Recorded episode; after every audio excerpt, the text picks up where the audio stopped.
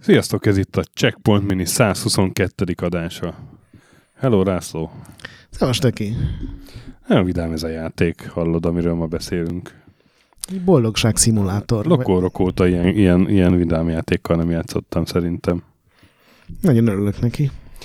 Ismertem már persze, Katamari Damashi, Damashi, ugye úgy kell ejteni. Japánul Damashi, a, a nyugati cím az Damashi. Damashi. Katamari Damasi-ról van szó. Ami 2004-ben jelent meg PlayStation 2-re, a Namco a fejlesztő, illetve egész konkrétan ez a Takahashi Keita nevű úriember. Egy igazi művész. Egy, egy, egy ilyen bohém. Egy bohém japán, így képzelek egy bohém japánt.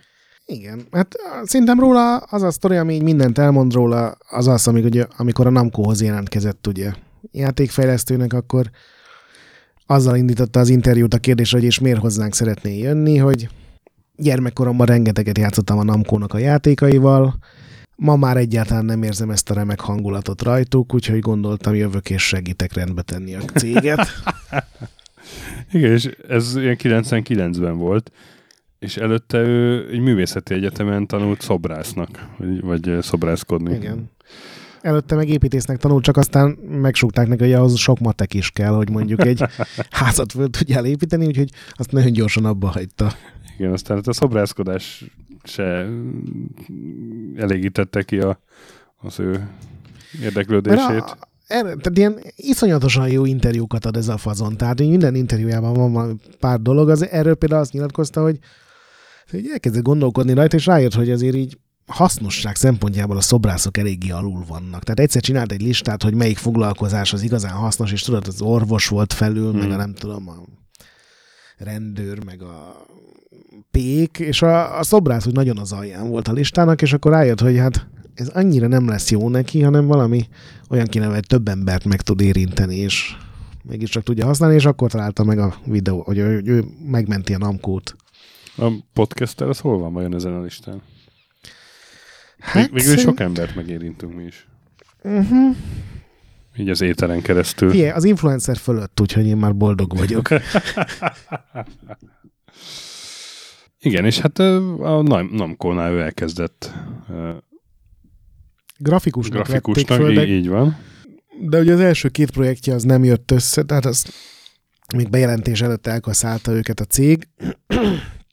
És akkor a harmadik játéka egy ilyen autós Crazy Taxi klón lett volna, ami neki abszolút nem tetszett, mert az is ilyen tök komoly és száguldás, és ha nem is elütni embereket, de akkor is csomó agresszió, meg minden, és ehhez kitalált önszorgalomból egy ilyen új sztorit, hogy hogy lehetne mégis egy szórakoztató autós játékot csinálni, és akkor abban az volt, hogy legyen az, hogy a kozmosz királynőjét elrabolják, de a kozmosz királya annyira lusta, hogy végül a kis herceget küldik megmenteni, és a kis hercegnél van egy mágikus kormány, amit az embereknek így a homlokába tud nyomni, és akkor onnantól kezdve, mint a lecsóban, ami ugye akkor még nem létezett, tudja irányítani az embereket, és így tudja a kocsikat is irányítani, és ugye így lehetne majd egy autós játékot csinálni, és akkor mondták neki, hogy hát ez nagyon jó, hogy ezt megcsináltad, de ezt inkább nem rakjuk bele a játékba. Főnökem mondta neki, hogy hát ez, ez köszöni szépen, de ez az ő Crazy Taxi klónjában nem kellene ilyen hülyeségek. De a Keita Takahashi folytatta a rajzolgatást, meg kitalálta, hogy még milyen karakterek lehetnének ebben a játékban, és aztán amikor ezt az Action Drive nevű játékot is törölték, ugye ez sose jelent meg, akkor kezdett el gondolkodni azon, hogy ezt milyen programba lehetne berakni, és akkor jutott eszébe ez a, Japánban, az iskolákban vannak tudod ilyen ünnepek, amikor minden osztály ilyen saját előadást csinál, vagy, vagy kávézót csinálnak, vagy valami. És a kisiskolásoknál, akik még nem tudnak ilyen összetett dolgokat csinálni, ilyen mindenféle sportokkal szoktak vetélkedni, és abban van egy ilyen Tama Korogasi nevű móka, ami abból áll, hogy van egy ilyen két méter magas nagy labda, amit az egész osztály együtt próbál betolni mindenféle lukakba, meg kapuba, meg kapuajba, és, és ez valahogy beugrott neki, és aztán így ebből állt össze az egész játék ötlete, hogy mi hogy egy hatalmas labdát lehetne gurigatni, de mit lehet egy labdával csinálni, ami gurigat? Mi lenne, ha ráragadnának dolgok? és aztán ezen kezdett el gondolkodni, és, és innen jött az egész ötlet. Ugye a Katamari Damasi az az egész arról szól, hogy egy labdát tologatunk, amihez minden azonnal hozzáragad, ami... Görgetünk. nem Görget. tologatunk. Igen. Ja. Ugye minden irányba lehet görgetni, és hozzá tapadnak a labdánál kisebb dolgok. De ahogy hozzá tapadnak, egyre nagyobb lesz a labda, és így egyre nagyobb dolgok tapadnak hozzá. Igen, hát simán előfordulhat, hogy a pálya elején mondjuk egy, egy lakóházban egy, egy, egy asztal alatt próbáljuk a nem tudom, a golflabdákat, meg a Uh-huh. susikat összeszedni, és öt perc múlva pedig már a házat is föl tudjuk szedni, mert akkorára növeltük Mhm, ugye a mhm, labdacsot. Ja, hát a végén már ilyen hegyeket. Igen, az egész bolygót föl lehet tekerni. Ugye a, a keresztori meg az, hogy a kozmosz királya keményen betintázik, és Igen. lerúgja a holdat az égről, meg egy-két csillagot, Igen, és, és akkor ezeket vissza kell rakni a kis hercegnek a, az égre. Igen, mert apa túl másnapos, és Igen, és hogyha elég nagyra görget, egy, elég sok cuccot görget össze, akkor abból így csillag lesz valamiért. Because of magic. hát mert ez egy szürreális játék, és mert vicces. Az biztos. És tulajdonképpen a játék ebből áll végig minden 22 szintje az eredeti játéknak, hogy van egy labda, amit ugye két analóg karral lehet görgetni, és mindenféle manővereket végrehajtani Nagyon jó az vele. irányítása. Nagyon Ugye, hogyha jó az egyik kart előre nyomod, a másikat hátrafelé úgy lehet fordulni. Mhm. Hát egyébként, ha mind a két kart ugyanabba az irányba nyomjuk, akkor görgetünk. Ha ellenkező irányba, akkor meg fordulunk. Ennyi kb. Aztán meg van egy ilyen spéci ug- átugrás, meg 180 fokba fordulás, de igazából. Igen, és ez egy tipikusan olyan játék, ami valahogy sokkal több, mint a kis komponenseinek az összessége, Mhm. mert Mhm. ez igazából nem egy elképesztően komplex dolog, de valahogy annyira szórakoztató tényleg egy sima lakóházban fölpöndöríteni mindent a gyufaskatujától, a nem tudom, az izzónát, és aztán már egy picivel nagyobb dolgokat is föl tud szippantani, és akkor már kártyapakli, meg a nem tudom, a rántotta is fölragad, és aztán még egy perccel később már a párnát is föl tudod szedni az ágy alatt, meg a ruhákat, és, és így tovább tényleg odáig, hogy az egész bolygót a végére föl lehet tekerni. Ugye ez nem tudom, miért működik ennyire jól egyébként, nem, nem találtam logikus magyarázatot erre, ma sokat filóztam ezen, de valahogy ez az egész fizikalitás, meg ahogy változik folyamatosan ugye a, a, a méretskála, meg a méretarányok, hogy először nagyon apró vagy, és aztán tényleg így egyre nagyobb, valahogy iszonyatosan jól működik. Igen, és hát még a fejlesztésnél nem fejeztük be a hogy, hogy a, a Takahashi elment a főnökéhez ezzel az ötlettel, és akkor ő meg a Namco-nak ez a Digital Hollywood Game Laboratoryhoz irányította, ami ugye a Kon- Konaminak volt egy játékfejlesztő is iskolája, és vagy azt próbálták a, De ez a Namco-sok is így Igen. utánozni. hogy a PS2, ami ugye akkor még, vagy a jövő hardware volt, ez ilyen 99-2000, hogy arra valahogy fölkészítsék a saját fejlesztőiket, csináltak egy ilyen játékfejlesztő iskolát egyrészt a saját fejlesztőiknek, másrészt pedig az újoncoknak, és Uh-huh. ehhez ugye kellett egy terv, hogy mit csináljanak a tanoncok, és ennek a Takasinak a főnöke úgy tudta végül elintézni a dolgot, hogy akkor azt mondta, hogy legyen ez a fura játék, ez a projekt, Igen, amit igen. megcsinálnak, legalább egy ilyen próbaverzióban, egy-két pályával. És akkor 2001, ugye 2000 körül jött ez az ötlete, és akkor egy évvel később kezdődhetett el a fejlesztés, amire kaptak kemény 100 millió jent, ami nagyjából ilyen, hát ilyen 1 millió dollár alatt ilyen Uh-huh. 7-800 ezer körül, ami akkoriban egy Namco játék büdzséjének a kb. egy tizede volt. Igen, azt olvastam, hogy az akkori, a Tekken Tag Tournament, ami ugye a PS2 launching volt, az 10 millió dollár f- fölött volt picivel, tehát ez még talán kevesebb is. Szóval ez egy uh, olcsó játék volt, uh, és 2004-ben jelent meg, viszont cserébe meg olcsóbban is, mint a többi játék, tehát uh, 4000 ilyen, ami ilyen kétharmada volt akkoriban nagyjából, Tehát ilyen 6000 ilyen körül voltak akkor a játékok. És ö, tényleg nagyon-nagyon szórakoztató. Igen, és ugye csak Japánban jelent meg 2004-ben, Ja, akkor még igen. igen, és igen. úgy volt, hogy nem is lesz. Tehát annyira Japán volt a zene, meg, meg a körítés. Hát meg félmillió eladást vártak tőle, és nem hozott annyit, tehát nem fogyott jól Japánban. Igen, és, és csak azért jelent meg Európában, mert a Game Developers Conference-en volt egy ilyen kísérleti játékok előadás, és oda meghívták a Takahasit meg ezt a játékot, úgyhogy hogy azzal nyitotta az egészet, hogy hát ez nem fog megjelenni sajnos angolul, és utána megtartotta minden idők egyik legjobb uh, ilyen GDC előadását, tehát a Namco logót is, tehát néhány pályát csináltak direkt oda, hogy a Mm. Namco logót is föltekerték, meg a GDC-t is így föl, ezzel a labdacsal föl tudták szedni, és És, és Sajnos megőrült, nincs megőrült a sajtó.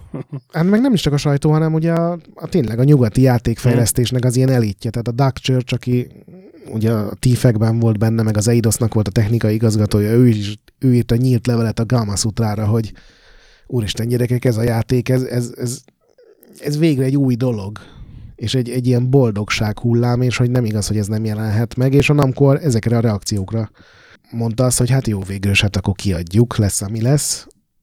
És azt hiszem, ilyen 300 ezeret tudtak eladni belőle Amerikában, tehát ilyen Uh-huh. viszonylag jól fogyott. Azzal sem lett ilyen átütő milliós siker, de de bőven visszahozta a fejlesztés Hát meg ilyen, költségeket. ilyen sleeper hit, hogy így az évek alatt azért gondolom, ez mindig egy kicsit vettek ebből. Igen, meg szerintem ez nagyon jót tesz egy cég renoméjának, amikor még ha nem is ilyen ultra sikeres a játék, de rengeteg díjat kap, mindenki ehhez hasonlítgat egy csomó mindent, tudod, hogy végre egy játék, ami nem csak arról szól, hogy, hogy szét kell lőni mindent, mint az a PS2 korszak elején is volt egy ilyen nagyon darkos korszak, amikor ugye az akció, meg a, a játékokban és a burnoutok, hogy, hogy nem akarok így az erőszak ellen, meg az erőszakos játékok ellen most így kikelni, mert nem erről van szó, csak tényleg a Katamari az egy annyira üde színfolt volt, hogy, hogy mindenki fölfigyelt rá. A zenéje, a grafikája, az egész hangulata. Igen. És ugye megjelent uh, tavaly Switchre a Igen. Katamari Reroll néven a felújított változat. Hát uh, a, a gyerekek nálunk nem nagyon tudnak játszani vele. Megvettem, és valahogy ez a, ezt nem érzik még, hogy egy irányba kell egyszerre nyomni a kettőt, még az adés se. De rengeteg szebbe kell töltenem, hogy megnézzük az elejét. Amit, amit úgy hívnak csak, hogy az őrültség. Apa, nézzük meg az őrültséget. És ebből már tudod, hogy melyik És játék. ebből már- Igen, mert, mert ülnek, és így, ez mi, és így kiabálnak hangosan. Mi ez? Megőrültetek? Mi ez? Mi ez? Elefánt? Kacsa? Mert tudod, kacsák énekelnek, aztán pandák elkezdenek táncolni, ilyen pszichedelikus gombák kinőnek mellettük, közben a kozmosz ura lerúgja a csillagokat. Furcsa, tényleg nem Így- minden napi. Így, tehát tényleg nagyon szürreális kezdése van, de tettesen élvezik valamiért a gyerekek. Ugye nagyon jó zenéje van, és, és szerintem jól néz ki, annak ellenére, hogy ez a hogy, hogy hát szürreális. Éleményes. Nem tetszik neked? Játék közben nem annyira, ez, ez ilyen nagyon, nagyon oly- olyan, mintha Túl kevés nem a poligon? tudom, 90-es években készült volna. Aha, igen. Hát Kicsit. mert ugye ezt ilyen kezdő... Ja, ja, értem, hogy miért, értem, hogy miért, de, de tehát, hogy nem, ezekkel a korlátokkal vagy nem sikerült olyan jó dizájnosra megcsinálni, Uh-huh. de, de azért persze látom a kis T-be, T ellenfejű herceget valahol, akkor, akkor azért megdobban a szívem. Nekem tetszik, ahogy kinéz. Ilyen mindent be tudok tudni annak, hogy, hogy, hogy ezt így akarták, mert ez egy ilyen fur, furcsa figura, és annyira szimpatikus interjúkat ad, hogy, Mm. hogy így, így az egész katamari jelenség az ilyen kedvelhető. A játék, ez a katamari Damasz, ez ilyen váratlanul nagy sikert aratott, és igazából sokkal többen beszéltek róla, meg sokkal több díjat kapott, mint amennyi eladása volt, de de a Takahashival még csináltattak egy második részt, ez volt a Mhm. We Love Katamari, ami tulajdonképpen nem folytatás, hanem egy, egy reakció, egy ugyanilyen játék, csak az már arról szól, hogy rajongók leveleket küldözgetnek a kozmosz királyának, hogy tegyen nekik szívességet, meg, meg csinálja meg ezt, meg azt, és ugye nyilván a, megint a fiát küldi el, hogy végrehajtsd. Tehát gondolom ez egy ilyen reakció, a tényleges játékot ért reakciókra, meg levelekre, meg Mhm. kérésekre. És aztán a Namco elővált vele, hogy akkor megint kéne egy harmadik rész, meg negyedik rész, meg a mobilos verzió, meg még jön az új konzol, arra is kéne csinálni, és akkor ő azt mondta, hogy hát akkor srácok ennyi volt, én többet nem csinálok Katamarit. Mm. És aztán pár évig még maradt a Namco-nál, ott megcsinálta ezt a Nobi Nobi bolyt, ami egy sokkal elvontabb játék. És aztán ott hagyta a céget, és onnantól kezdve ilyen játszótereket épített, ilyen sokszorosan díjas ilyen játszótérépítő lett, meg végre nyílt kiállításra mindenféle amerikai, meg japán múzeumokban, ilyen rajzokból, Mhm. meg, meg a szobraiból, meg az ilyen digitális dolgaiból, és most nem ő csinálja a Vattamot? De igen. És most pedig egy Vattam nevű játékon dolgozik, ami hát körülbelül ugyanennyire egyedi, és, és Vatamen, Vatamen. Ez nem a zenéje egyébként. Vatamen Zsolt? Nem. Szerencsére nem tudom, ki, ki volt ez eredetileg, de, de hol is tartottam? Nem tudom. Vattam cukor. Tehát most a Vattamon dolgozik, ami talán már megjelent pár napja, talán nem, de, de az is egy ugyanilyen fura dolognak tűnik, amivel szerintem így nincsen baj. Tehát kell egy, kell egy ilyen barátságos őrült a játékvilágba is. Így van. És hát a zenéje is, az is ilyen milyen, ugye ezt kiemelted, meg, meg emeljük is ki. Igen. Ezt a, a, a legtöbb tracket ez a Miyake Yu nevű ember Igen, ő volt a zenei direktor. komponálta, de hát ilyen, ilyen japán pop énekes, meg től kezdve ilyen anime szinkron hangokon át elég sokan megfordultak. Igen, és ami nekünk ebből Nem. abszolút nem jön le, de Japánban valószínűleg még egy szintet ad annak, hogy ez egy mennyire faszán összerakott dolog, hogy az összes énekes az ilyen egy évtizede lefutott, ilyen kiöregedett Aha, aha. énekesek, meg, meg szinkron színészekből áll, tehát ez a Úristen, ez az ismerős, ez a hang ki ez, és tényleg volt az a... Mint amikor Tarantino előszedi a Aha, elmúlt idők sztárjait. igen, igen, tényleg, hogy nekünk csak azt tűnik föl, hogy úristen, de beteg, és két másodperccel később, de azért jó. Ja, és ilyen rettetesen vidám az egész. Igen, és remélem majd tudsz bevágni egy-két ilyen félnótát, de a, a Katamari? Mambo az, az egy különösen erős szerzemény. Hát ilyen félnótás játék. Ebben egyetértek. És hát ehhez kapcsolódik a toplistánk is.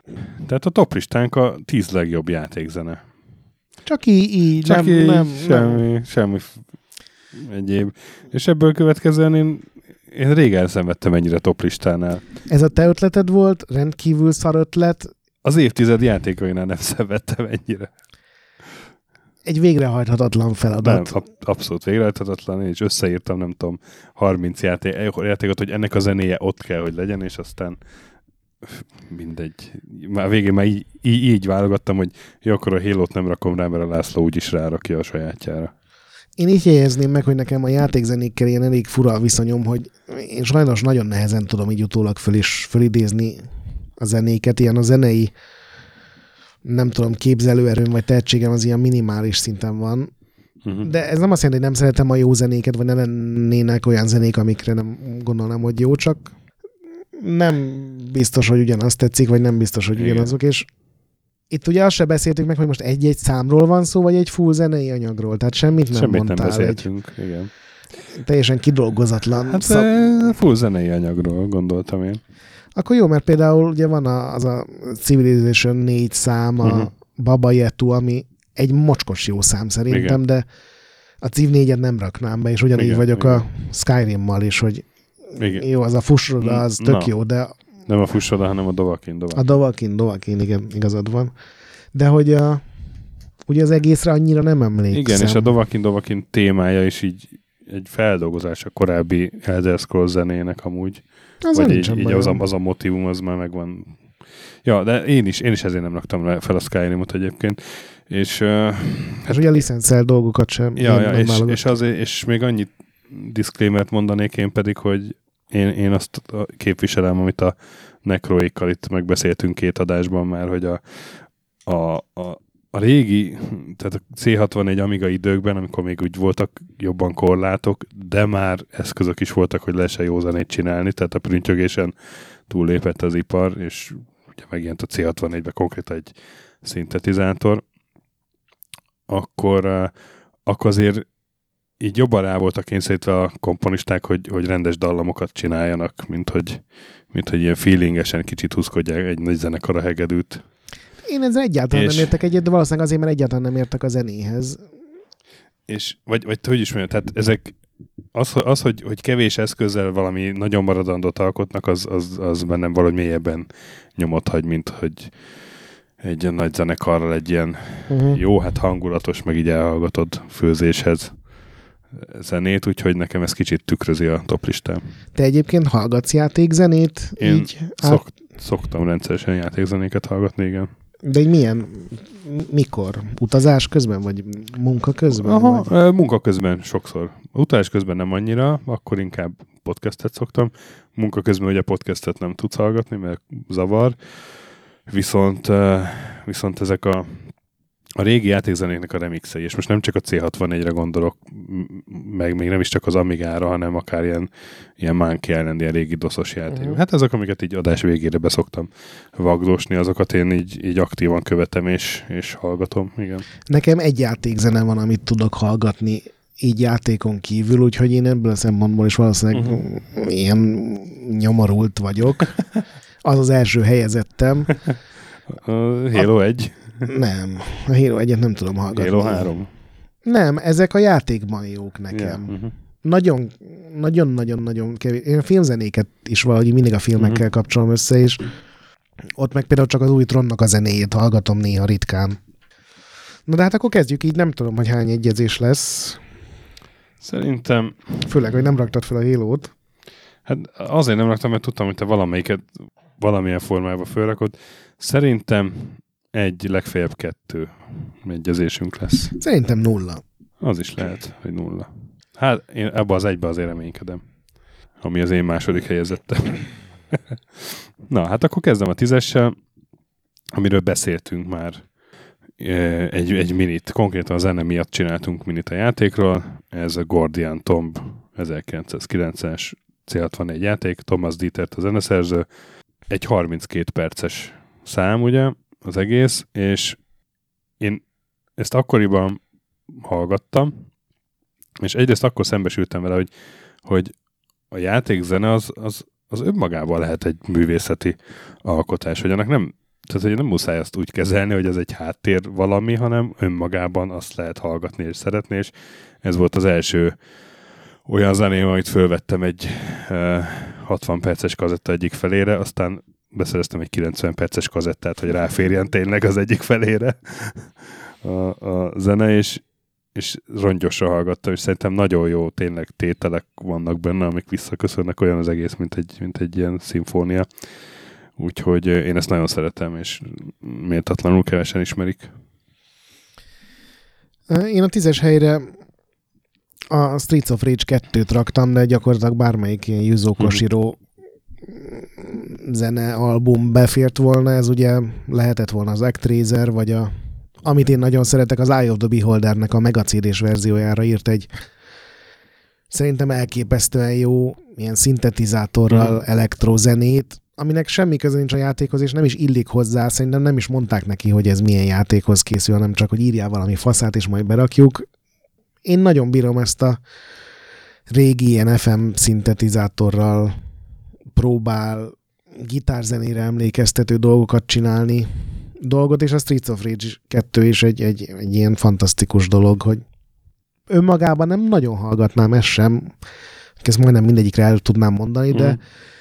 az Eye of the Beholdernek ez a mega cd zenéjét, ezt, ezt azért berakom néha, mert annyira tetszik ez a kontraszt, hogy ott van egy fantazi játék, ami ilyen tök hagyományos, tudod, hogy mész előre, és a dungeonben írtasz, és mellette szól egy ilyen elektro mm tudsz, hogy ez, ez, ez nagyon tetszik.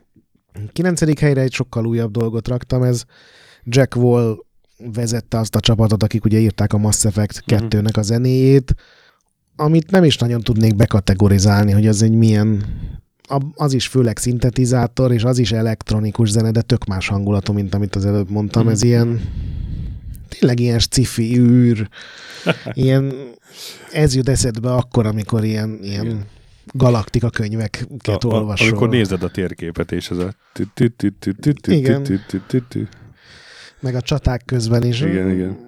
Minden bolygónak ugye megvan a más maga dallama. Nekem a kettes részét tetszett legjobban, de az egész széria beilleszthető szerintem ide. Uh-huh. Egyetértek. Nálam a kilences hely az Amiga játék, én sokáig agyaltam, hogy, hogy a Shadow of the Beast legyen, vagy a Turikán 2. És a mert, lett. mert ezek kettek a leg, ezek, ezek voltak, tetszettek nekem a legjobban így az Amigás írából, és hát Chris Hülsbeck-től elnézést kell kérnem, mert Shadow of the Beast lett David Whittaker. Tudom, hogy ez egy ilyen nagyon ajnározott játék, meg szupergrafika, meg ilyen izé, Amiga alapjáték, és ahhoz képest meg ilyen játszhatatlanul nehéz, és szerintem grafikailag is azért voltak annál jobbak, de pont a zenéje az az, az ami szerintem tényleg a, az Amigás zenék egyik csúcsa. És ezt így önmagában minden ö, remixelés nélkül mai napig hallgatom. De nagyon jó a Turikán 2 is. Tehát itt, itt volt az, hogy akkor most jó, legyen egy Amigás zene is, és akkor melyik legyen, és kb. feldobtam egy pénzt. Én nem így válogattam, hogy legyen egy amigás zene is, hanem hogy ami így eszembe jutott, hogy nagyon-nagyon tetszik. De én, én ebből is, a csak így, kettőből csak, én a így, össz, turikán csak így összejött 30 Aha. zene kb. Igen, a nyolcas az pedig, képzeld, van egy egyezésünk. Na, Mass Effect. Mass Effect. Én így az 1-2-3-at raktam oda. Én, amikor társas játékozunk, akkor szoktam néha áttérzenének berakni játék uh-huh. soundtrackeket, és a legtöbbször a, a Halo-t meg a Mass Effect, valamelyik Mass Effect-et. Nekem is a, a Jack Wall irány tetszik jobban, a 2007-es, 2010-es, ugye 1-es, 2-es játéknak ő irányította a zenei részét, a harmadikban már nem volt benne, azt már azok csinálták, akik a Jack Wall mellett így az első kettőben, de az is, az is, Az is teljesen az jó. is teljesen jó. Valahogy uh, kicsit maradandó tényleg ez a, a első, második, de tényleg inkább talán a második. Úgyhogy van egy egyezésünk. Na, Lehet, hogy lesz még egy. Na hát. na hát. Nálam nyolcadik hely, ugyanígy egy egész sorozatot be lehetne rakni, de én úgy gondoltam, hogy egy játékot kiválasztok, és akkor ez a Metal Gear 3 lett, Metal Mhm. Gear Solid 3, ugye. Ez a Harry Gregson Williams és Norihiko Hibino így közösen írták. Igazából azért a hármast választottam ki, mert ugye ennek van egy ilyen James Bondos betétdala az elején, ugyanolyan faszán összevágva női énekkel, és valahogy ez megadja azt a pluszt, ami a többi rész felé emeli nálam. Ugye bennek meg volt az az előnye, hogy már két korábbi részre tudott építeni, és mindenféle ilyen ismerős dallamot újra gondoltak ezzel a 70-es évek stílusában, és hangszereivel, és megoldásaival, és ez nekem nagyon, nagyon bejött. A hetes pedig a Metroid Prime, ami, ami egy fantasztikus játék volt, és bár nem Japánban készült a zenéjét a Kenji Yamamoto nevű zeneszerző csinálta, aki majdnem az egész sorozatnál jelen volt, és a Super Metroidban is tök jókat dolgozott, de, Uh-huh. de az a pillanat, amikor tudod, van néhány, hogy, hogy egy pillanat marad meg egy játékból az emlékezetedben, és nekem a Metroid Prime első részében ez az volt, amikor először kiérsz a Fenandra Drift nevű részre, ami egy ilyen havas vidék, és addig semmi ilyesmi nem volt a játékban, úgyhogy alapból meglepődsz, hogy úristen, milyen helyen vagy, és ott megszólal egy ilyen lassú, ha jól emlékszem, kicsit hegedűs zene, és az, az ilyen ott, ott tényleg így, így, ilyen majdnem elsírtam magam, amikor ezt láttam, pedig nem szokott ilyen érzelmi reakciókat kiváltani zene, de az egy ilyen örök emlék, hogy odaérek a Fenandra Drifthez, és megszólal az a zene, és, és az, az egy ilyen nagyon, nagyon jól sikerült pillanat. Nagyon sokan vágynak rá, hogy tudjanak ilyen pillanatokat kreálni így erőltetve, és szerintem nekik így véletlenül jött össze. Nálam a hetes. Hát megint egy C64 zene. A jó öreg Joruntel, aki, hát, hogyha Rob Hubbard volt a, a C64 Bachja, aki hatással volt rengeteg fiatalabb zeneszerzőre, akkor a, a Joruntel volt a Mozart, a, a csoda gyerek, aki ilyen formabontó megoldásokkal használta a zenébe, és, és néha még túl is lépett akár mesterén. Én bármelyiket berakhattam volna tőle, így az ismertebbek közül a Miss is nagyon jó, a Cybernoid 2 is, de végül a Supremacy-t raktam be 1990-ből, mert ez is olyan, hogy így, így elindul így lassan, nagyon egy szólamban az egész, vagy egy, egy hangcsatornán, aztán, aztán nagyon szépen felépíti az egész számot, és nem véletlen, hogy ez is egy visszatérő remix alapanyag. Az is olyan, hogy egy szám van a játékban, csak hosszú? Hát ez, ez a címképernyőn van, és utána nincs zene a játékban, ha jól emlékszem. Uh-huh. És akkor ez is olyan volt, hogy a kis töké megállította a címképernyőn a játékot, és... Hát felvettem kazettára ezt is. Volt, ah. volt, volt ilyen C64 játékzené kazettám, és, és ezt, ezt, nagyon, ezt, ezt többször visszatekertem, igen. Én sajnálom néha, hogy nem vagyok zenében ennyire ilyen, ilyen lelkes, meg ennyire nem tudom talán értékelni, és nálam ez kimaradt ez, hogy fölvegyek ilyen C64, meg, meg korai DOS zenéket kazettára, mm. pedig így utólag baromi jó dolognak tűnik. Hatodik helyen pedig, hát erről is csináltunk már minit, képzeld. Ráadásul idén. 2006 Shimizu Nobuyuki és Adachi Kemmei a két komponista, és ez a Loco Roco. Az nekem nagyon tetszik. Ezt itt, itt már megvallottam, hogy az alaptéma is a különböző színű uh, lokórokoknak a, a saját témái is zseniális az egész, úgy, ahogy van. Úgy hallgatni valamihez nem nagyon tudod, tehát, hogy úgy, kevés olyan tevékenységet zsír... tudok elképzelni, ami ez. Vidám zsírkrétázás egy szombat délután. igen, igen, igen. Ilyen, ilyen, nem tudom, gyerekeknek betenni, hogyha meg akarod őríteni őket. Azt akarod, hogy ugráljanak a gyerekeid, akkor tedd be a lokorokó zenét, de ritkán akarsz ilyet, inkább a ellenkezőjét akarod, de attól még ez egy nagyon kiváló játékzene volt, és nagyon passzolt a játékhoz. Sőt, hát elképzelhetetlen nélküle. Uh-huh. Nekem én a hatos? Uh-huh. Nálam a hatos egy olyan, ami legalább névről mindenki ismer, de szerintem a harci zene, meg a, utána a siker, az, az, az egy ilyen általánosan ismert dologgá vált, ugyanannyira, mint mondjuk egy Mario alapdallam. Ez a Final Fantasy 7, amit ugye Nobuo Uematsu írt.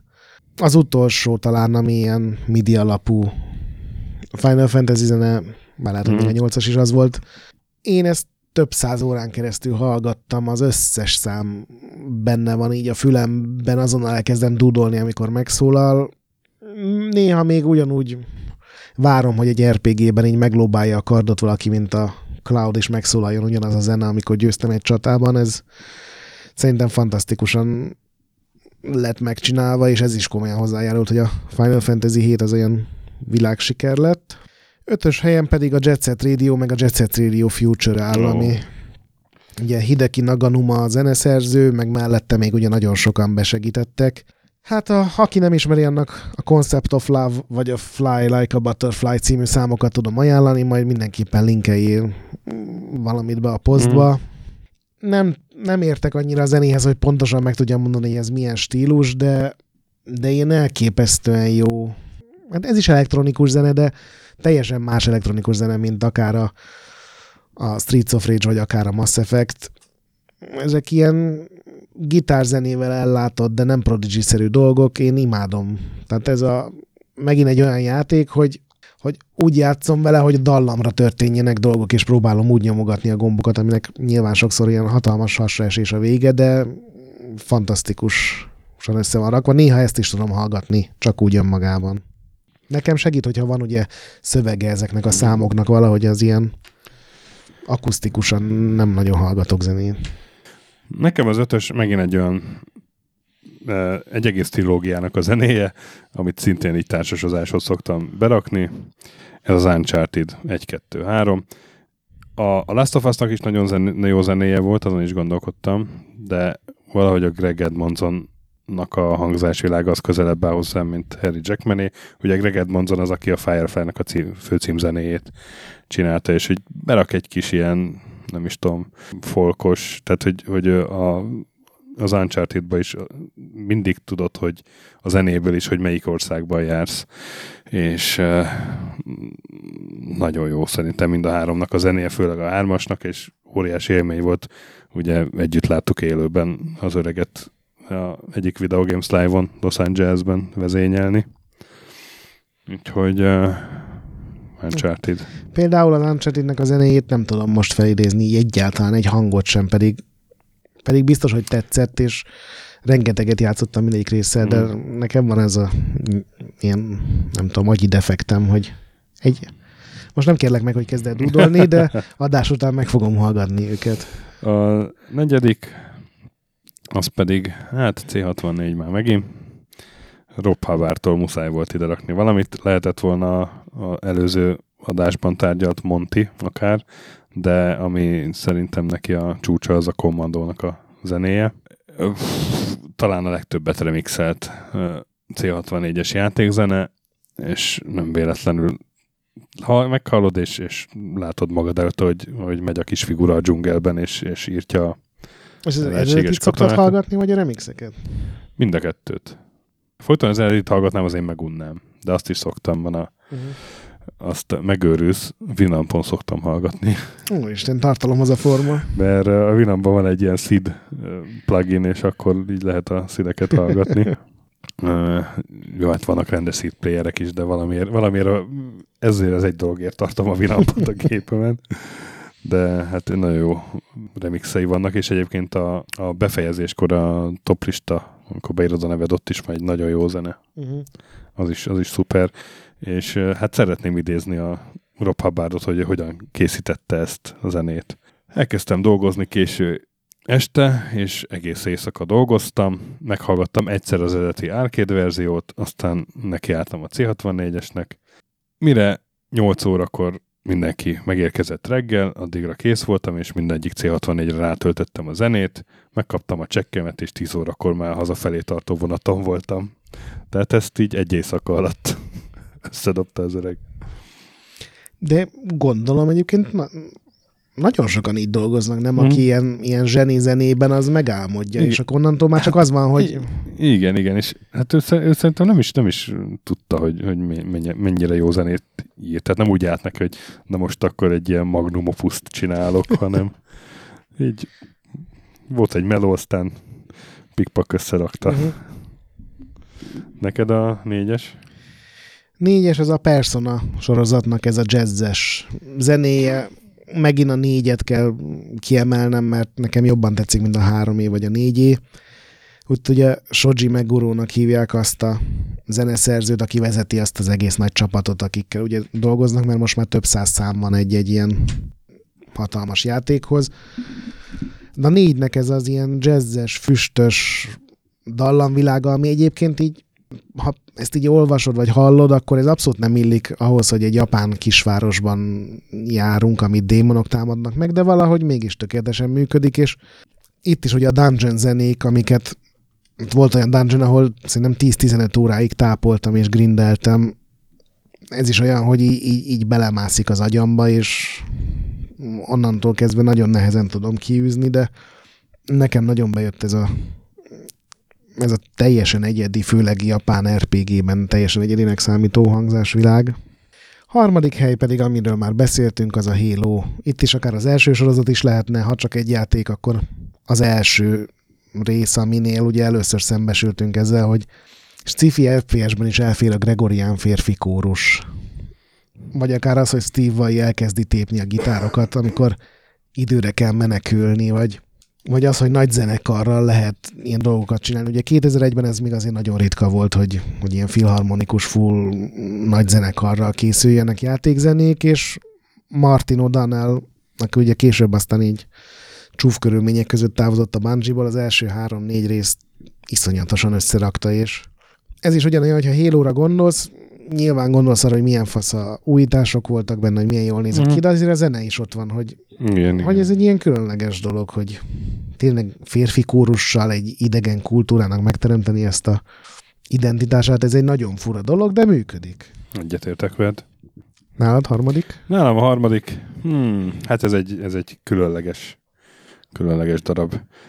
Terry Scott Taylor nevű ilyen, hát ilyen folk, country, kicsit rock, de inkább blues eh, amerikai zeneszerző énekes csinálta 1996-ban a Neverhood-nak a zenéje, ah, igen. ami annyira őrült, hogy más játékhoz nem is tudod elképzelni, csak ez a, a elborult gyurma kalandhoz, és tényleg a, a, amikor a, a pohárvízzel galgalizálás egy, egy hangszer. Akár a Kadamari Damasziba is beleillik.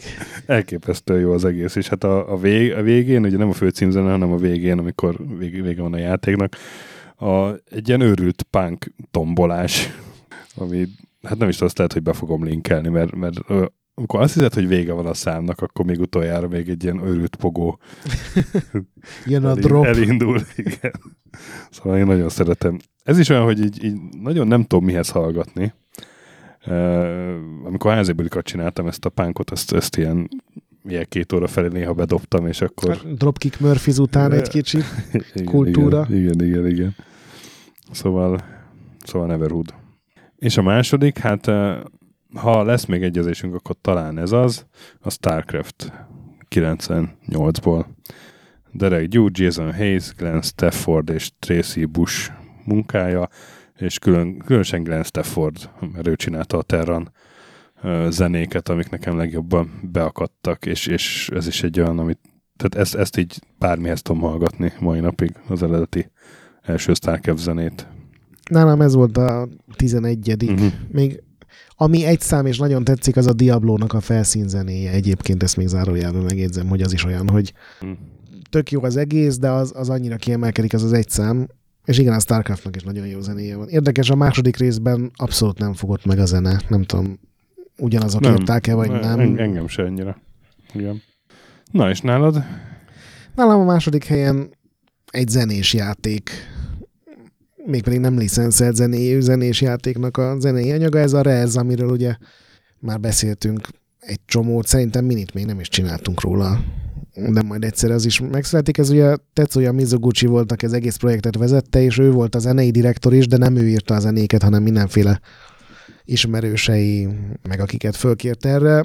Ennek ugye az az extra ennek a játéknak, ez tulajdonképpen egy ilyen 3D shoot'em up, hogy a játékos minden cselekedetet, tehát hogyha lő, vagy megsebesül, vagy csinál valami extra manővert, ezek a zajok így beépülnek a zenébe, és elképzelni nem tudom, hogy ez hogy működhet, de működik, hogy bármikor, bármilyen sorrendben, bármilyen ritmusban csinálod a dolgokat, az tökéletesen bele fog illeszkedni a, a zenének a ritmusába, és erre még rájön egy olyan, hogy ugye minden pálya körülbelül 10 ilyen rövid szakaszból áll, és az eleje az még ilyen ultra minimális, tehát szinte Mhm. csak dobok vannak, és két számmal később már megjelenik még néhány layer zene, és a tizedikre pedig egy ilyen óriási elektronikus ilyen zenei felhő van, és, és végig működik, és pont emiatt egyébként hallgatni így külön szerintem értelmetlen lenne a reznek a zenéjét, mert az az egyik zsenialitása, hogy te is hozzájárulsz, a másik pedig az, hogy egyre gazdagabbá válik, és ez csak úgy önmagába hallgatva szerintem abszolút zavaró, de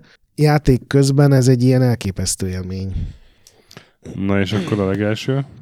A legelső az az a zene, amit én használok cikkíráshoz, munkához, tehát a Retroland cikkek feleért is felelős. Kelly Bailey-nek hívják a zeneszerzőt, és ez a Half-Life 2-nek a Ó, zenéje. ó, az nem jutott eszembe, pedig az tényleg jó. amire azt olvastam ma, hogy ez egy sötét szintetizátor zene, de ez megint egy teljesen más szintetizátor, mint amiről korábban volt szó. Nem is tudom bekategorizálni, tehát tényleg ez nekem hiányzik a, a hozzáértésem, de egy fantasztikus zene, ami akkor is működik, hogyha figyelsz rá, és akkor is működik, hogyha csak a háttérben van. Nagyon jó, hogyha így koncentrálni akarsz, kutatni, cikket írni, bármit írni. Szerintem ez a tökéletes ilyen háttérzene erre. Legalábbis nekem, aztán biztos ez máshogy működik. De akkor neked is tetszik? Csak elfelejtkeztél róla? Igen, igen, igen. igen. Örülök, mert ez jó dolog. És nálad az aranyérem? Hát nálam az aranyérem. Képzeld, Commodore 64. A Giant Sisters mondod, rádrugom a laptopot. Nem. Nem. A Genesis Sisters, az, annak nagyon jó zenéje van. Gondolom. Szintén Chris Hughes írta, de, de az nálam így a, nem tudom, a 11-től 20-ig lenne valahol. Ez egy teljes trilógia. És szerintem ebből ki is találod, hogy melyik? Treatures. Nem. Hát a Ninja. Ó, Ugye 87-ben Ben Douglas és Anthony Lees, 88-ban Matt Gray, 91-ben pedig Rain Overhand. és mindegyik jó szerepelt? Mindegyik. Nem jól, tökéletesen szerepelt, fantasztikusan szerepelt. A, a töltőzenék, amikor a töltőzenéket izé, lemásolod kazettára, hogy azt hallgass naphosszat. A kis töki ilyen zenéket kis hallgatott kis a tök ilyen zenék. Pontosan ilyen zenéket. Amikor nem metal ment, akkor ez. Illetve volt egy rövid reppes korszakom, de arról ne beszéljünk. Értem. De hát ez, ez, ez mai napig mind nagyon fantasztikus, és hát ugye Overhandet aztán tavaly láttuk élőben is a Back in, back in Time-on, de hát nagyon, nagyon jó mindegyik tényleg. A, nekem személyesen így, így talán a kettes a kedvencem, amit a Matt Mhm. Gray csinál, de a, a Ben Douglas-nak a, a tehát az, az alapokat ő rakta le, hogy, hogy, hogy hogyan kell ilyen keleti vagy távol, hogyan kell ilyen távol-keleti zenét uh, csinálni úgy, hogy passzoljon egy ilyen pörgősebb akciójátékhoz. Aztán a Leo Wehand az, az meg egy kicsit filozofikusabb irányba vitte el az egészet, a, a Matt Gray féle irány az, az tetszik nekem legjobban, de amúgy a teljes trilógia nagyon jó. Na, megígérem, meghallgatom őket otthon. Jól van. Cikkíráshoz mit szoktál a hallgatni legtöbbet ezek Cikkírás közül? az uh, bármelyiket. Igen? Ha. Simán? Uh, hát van, vannak ilyen válogatásaim, tudod. Ja, hogy milyen playlisteket csinálsz? Nem, hát nem playlistek, hanem A Vinampodban hanem, hanem van, egy, van egy folder, amiben van egy csomó ilyen mindenféle remix, aztán akkor ráeresztem valami lejátszót, és akkor random hadd menjen. Uh-huh. Tehát úgy playlist, hogy random playlist. ja, ezek nagyon jók cikkíráshoz. Hmm, úgyhogy ennyi. Egy egyezésünk volt. Igen, amin egyébként meglepődtem, mert ez annyira széles kategória, és annyi, lehetőség van, Igen. főleg ugye, hogy te ilyen C64 imádó vagy ilyen szempontból. Kíváncsiak, minket fognak berakni az emberek, mert nagyon, ugye a Quake is olyan, hogy, hogy ezt én nagyon imádom. Igen, és a zene az meg ráadásul olyan, hogy, hogy na hát az, az, majd én megmondom mi a tuti. Igen. Tudod, így a házi buliba is, amikor a, beindul a YouTube diszkó, hogy már menj onnan majd én, vagy a Spotify Mhm. diszkó, hogy majd, majd én tudom, mi a, mi a jó zene, és akkor... Egyébként Spotify-on nagyon-nagyon sok videójáték zene fölkerült az elmúlt évben, Hm. Mm, úgyhogy azt így ajánlani tudom. Igen. Sokkal több van rajta, mint Apple Musicon. Szóval hát kommentekbe jöhetnek a ti kedvenc videójáték zenéitek. Nekünk ezek azok. És Meg amiket elfelejtettünk. igen, és hát ez volt az idei utolsó checkpoint mini, ha minden igaz.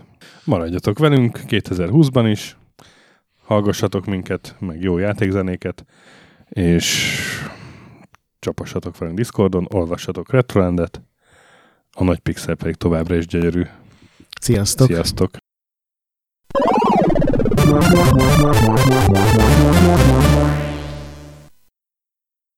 Köszönjük a segítséget és az adományokat támogatóinknak, különösen nekik.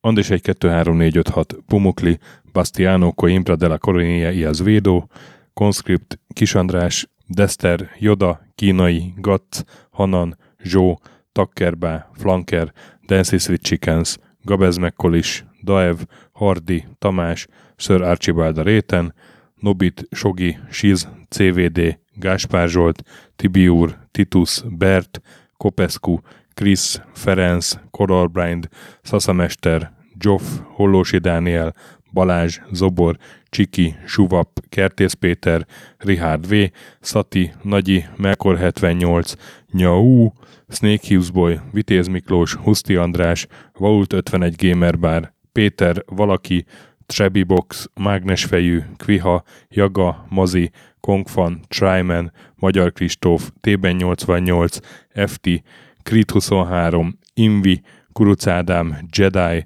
Insert Coin Egyesület a videójátékos kultúráért, Maz, Mr. Corley, Nagy Gyula, Gergely B., Sakali, Sorel, Naturlecsó, Devencs, Kaktusz, Tom, Jed, Apai Márton, Balcó, Alagiur, Dudi, Judgebred, Müxis, Gortva Gergely, László, Kurunci Gábor, Opat, Jani bácsi, Dabrowski Ádám, Gévas, Stangszabolcs, Kákris, Alternisztom, Logan, Hédi, Tomiszt, Att, Gyuri, CPT Genyó, Révész Péter, Lavkoma Makai, Kevin Hun, Zobug, Balog Tamás, Enlászló, Q, Capslock User, Bál, Kovács Marcel, Gombos Márk, Valisz, Tomek G, Hekkés Lángos, Edem, Sentry, Rudimester, Marosi József, Sancho Musax, Elektronikus Bárány, Nand, Valand, Jancsa, Burgerpápa Jani, Arzenik, Deadlock, Kövesi József, Csédani, Time Devourer, Híd Nyugatra Podcast, Lavkó Maruni, Makkos, Szabó Ferenc, Estring, Csé, X-lábú, Kacúr Zsolt, Gusz, Bezdi, Harvester Marc, Simon Zsolt, Lidért, Kis Balázs és Bob.